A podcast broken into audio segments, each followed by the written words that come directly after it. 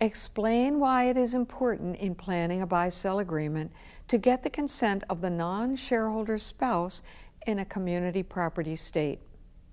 A community property state is a state that adopted the community system of property law. In a community property state, property acquired during marriage is considered to be owned equally by the spouses, while property owned prior to marriage or property acquired by gift or inheritance is generally considered to be sole and separate property.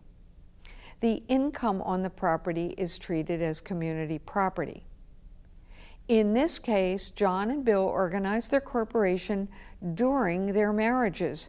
Therefore, the stock they each own is subject to the community property rights of their spouses.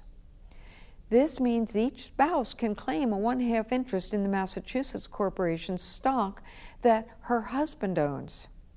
In some states, a widowed spouse's assertion of an interest in stock may alter the planned disposition of the stock under the terms of the decedent's will or under the terms of a buy-sell agreement with other shareholders or the corporation.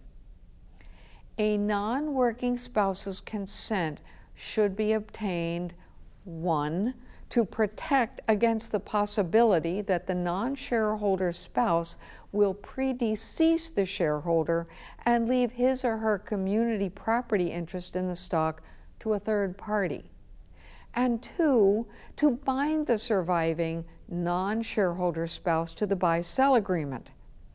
A buy-sell agreement can also protect against a division of the stock in a divorce, and this too has to be considered when drafting the agreement.